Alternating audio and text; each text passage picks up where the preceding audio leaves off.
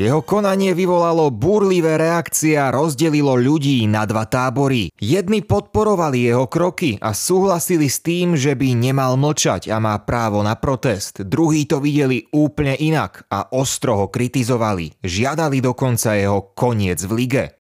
Faktom je, že Colin Kaepernick od sezóny 2017 nemal žiadny angažmán. Iba teraz pritom oslavuje 35.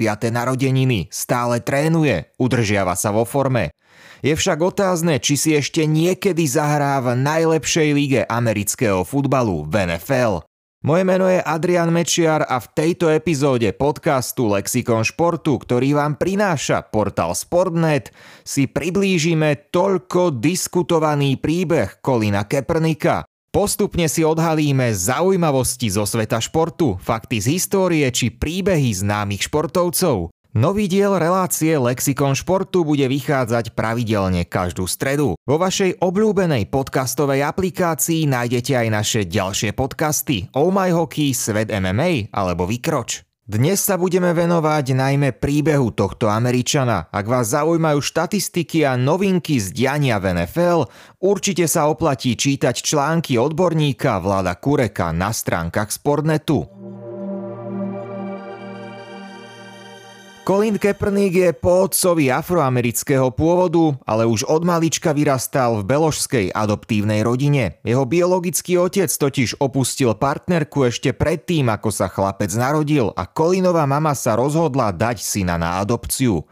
Kolina si adoptovali Rick a Teresa Kepernikovci, ktorí sa o neho starali odkedy mal len 5 týždňov. Colin mal veľké nadanie na šport a v podstate dlho si nevedel vybrať, na ktorú disciplínu sa sústredí. A tak hrával súčasne bejsbal, americký futbal aj basketbal. Pri výbere mu určite nepomáhalo ani to, že vo všetkých športoch bol skutočne dobrý. Mimo školy tak nemal veľmi veľa voľného času na strednej škole bol blízko basketbalovej senzácie, keď mohol so spoluhráčmi vyradiť najvyššie nasadenú školu v turnaji. Kepernik bol dokonca lídrom svojho celku s 34 bodmi. Lenže v týme súpera bol neskorší hráč NBA Ryan Anderson, ktorý ho ešte predčil a nastrieľal úžasných 50 bodov. Basketbal tak išiel časom von z hry. Ostali bejsbal a americký futbal. Najviac ponúk z univerzít mal Keperník ako bejsbalový nadhadzovač. Tam mal na výber hneď niekoľko univerzít, ktoré o neho prejavili záujem. V tom čase ho to už ale predsa ťahalo najmä na futbalové ihrisko, kde sa dobre cítil na pozícii quarterbacka. Paradoxne tam mal iba jednu jedinú ponuku. Tomu však príliš neprekážalo. Chcel hrať univerzitný futbal a preto išiel študovať na univerzitu do Nevady.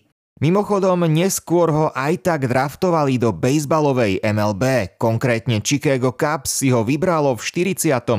kole. Kaepernick však s Chicagom nepodpísal nikdy kontrakt a už bol rozhodnutý, že sa bude venovať americkému futbalu. Nebol sám, v bejsbalovom drafte sa už tradične našlo niekoľko ďalších mladíkov, ktorí namiesto bejsbalu dali prednosť futbalu a zahrali si v NFL. A to bol aj Kepernikov prípad. Po slušnej univerzitnej kariére a vyštudovaniu bakalárskeho programu v rámci manažmentu bol pripravený na draft, tentokrát už v americkom futbale. V roku 2011 si ho vybral tým NFL San Francisco 49ers. V NFL z počiatku začínal ako náhradník, no aj vplyvom okolností zažil v druhej sezóne v Profilige príbeh ako z rozprávky. Všetko sa to začalo v desiatom týždni a v zápase proti St. Louis Rams. Rozohrávač základnej zostavy Alex Smith utrpel v prvom polčase otraz mozgu a do hry sa dostal na miesto neho Kaepernick.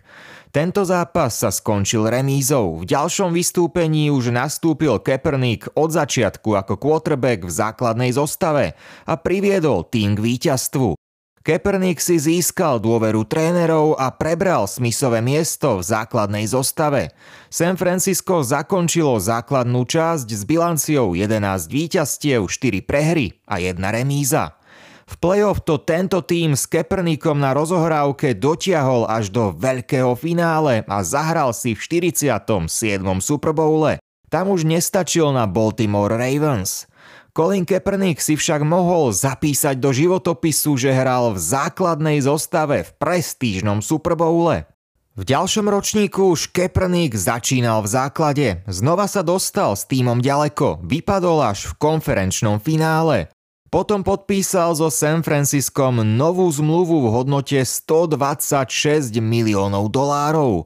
Ďalšie sezóny už ale neboli ani zďaleka také úspešné, ani z tímového a z jeho strany ani individuálneho hľadiska. Nevyhli sa mu zranenia a stratil tiež pozíciu v základnej zostave. Doteraz sme sa však bavili o športových výkonoch bez nejakých vonkajších vplyvov.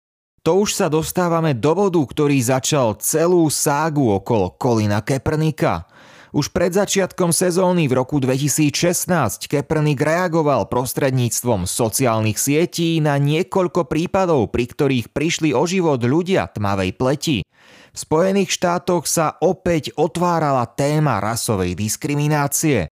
Kaepernick sa rozhodol upozorniť na problém aj inak ako na internete a svoj postoj vyjadril pred prípravným duelom proti Green Bay Packers. Počas štátnej hymny sa nepostavil a ako jediný zostal sedieť na lavičke pre náhradníkov. Málo kto si pritom všimol, že to isté urobil aj pri predošlých dvoch prípravných zápasoch, v ktorých ešte po zranení nenastúpil a nebol ani prezlečený v drese. Keprnik vtedy na margo svojho konania vyslovil tieto slová. Nepreukážem rešpekt hymne a vlajke štátu, ktorý utláča čiernych ľudí a ľudí s inou farbou pleti. Na uliciach zostávajú mŕtvoli a tí, čo sú za to zodpovední, behajú po slobode. Pre mňa je to dôležitejšie ako futbal. Nechcem sa tváriť, že to nevidím. Následne po rozhovore s vojnovými veteránmi a z rešpektu k ním zmenil formu protestu. Namiesto sedenia si počas hymny kľakol na jedno koleno. Spomínala sa aj temná minulosť NFL. Po roku 1934 až 12 sezón v profilíge nepôsobil hráč tmavej pleti. Kepernikovo správanie však vyvolalo búrlivé reakcie a v USA sa stalo celonárodnou témou. Napomohla tomu aj skutočnosť, že prebiehal ostrý predvolebný súboj Donalda Trumpa a Hillary Clintonovej. Aj Kepernikové činy rozdielovali ľudí na dva tábory. Jedni to chápali a podporovali ho, vnímali rovnako potrebu upozorniť na rasovú diskrimináciu. Pridali sa aj ďalší športovci, ktorí si počas hymny taktiež pokľakli na protest. Ale potom tu bola tá druhá časť ľudí, pre ktorých to bolo niečo neprípustné. Vlajka a hymna sú v Spojených štátoch priam posvetné, nedotknutelné a tento krok, teda pokľaknutie počas hymny, bolo to vnímané ako znevažovanie tohto symbolu, neúcta. Kepernika sa však zastal vtedajší dosluhujúci prezident Barack Obama. Obama uviedol, že hráč má právo aj na takúto formu protestu. Priamo na samite v Číne uviedol, že každý americký občan má konštitučné právo na protest a verí, že hráčovi ide o skutočnú legitímnu vec. Na druhej strane veľkým odporcom Kolina Keprnika klačania počas hymny bol Donald Trump, nástupca Obamu na poste prezidenta Spojených štátov. Trump viackrát tvrdo reagoval na podobné aktivity a Kepernika ostro skritizoval. Niektorí kritici požadovali rovno, aby hráč kvôli tomu nielen nenastúpil do zápasu, ale chceli, aby ho bez milosti vylúčili z klubu aj z celej NFL. Pred zápasmi sa predávali tričká s nápisom, aby bol Keprnik ticho a pri hymne sa postavil. Nechceli vidieť na zápasoch politické gestá. Tvrdili, že politika nepatrí do športu. O tej téme by sa dal nahrať samostatný podcast, no ostaňme pri Kepernikovi.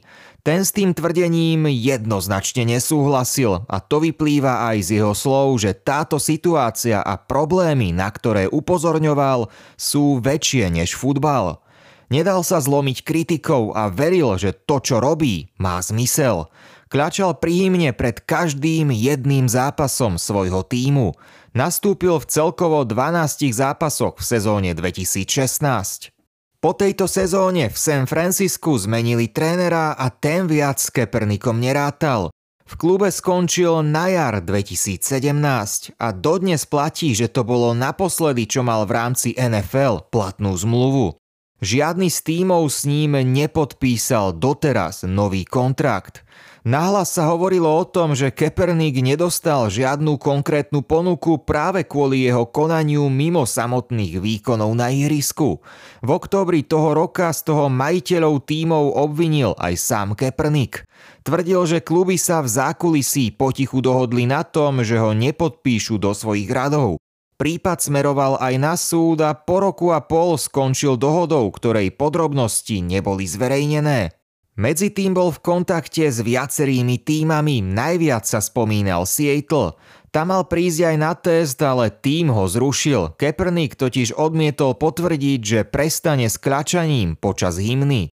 V roku 2019 mu NFL zorganizovala za zvláštnych okolností tryout, ktorého sa mohli zúčastniť všetky týmy. Lenže zvláštny výber dátumu a aj podmienok spôsobil, že Kaepernick sa tesne pred jeho konaním rozhodol odrieknúť účasť a zorganizoval si vlastný tréning, ktorého sa zúčastnili aj skauti niekoľkých tímov. V roku 2020 sa Colin Kaepernick predsa dočkal aspoň nejakej nepriamej formy satisfakcie. Vedenie NFL zmenilo názor a prestalo hráčom brániť v protestoch proti rasovej diskriminácii.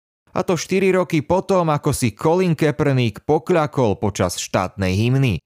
Jeho iniciatíva sa síce rozšírila napriek nevôli vedenia súťaže i majiteľov klubov, ale veci sa pohli až po smrti Georgia Floyda.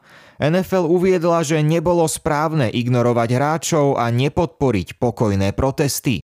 Stále však platí, že Kaepernick je bez klubu a jeho potenciálny návrat do ligy je otázny. Aj v roku 2002 bol v kontakte a na tréningu v centrále Las Vegas Raiders, no naďalej je voľným hráčom bez platnej zmluvy. Medzičasom bol súčasťou spornej reklamy Nike, pokračuje v aktivizme, vydáva knižku pre deti. Neprestáva trénovať, avšak jeho návrat je, zopakujem sa, len veľmi otázny. Každopádne, ak by sa Keperníkovi podarilo vrátiť do NFL, bolo by to obrovskou témou. Aj v súčasnosti je v USA polarizujúcou osobnosťou. 3. novembra 2022 oslavuje 35. narodeniny. V profilíge nehral od roku 2016. Ak vás zaujíma americký futbal a dianie v NFL, pravidelne si môžete na stránkach Sportnetu prečítať články Vlada Kureka.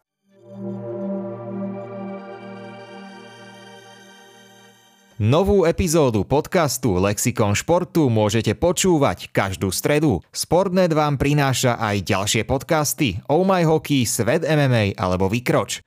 Podcasty si môžete vypočuť vo vašej obľúbenej podcastovej aplikácii. Sledujte Sportnet aj na sociálnych sieťach a samozrejme na webe sportnet.sme.sk.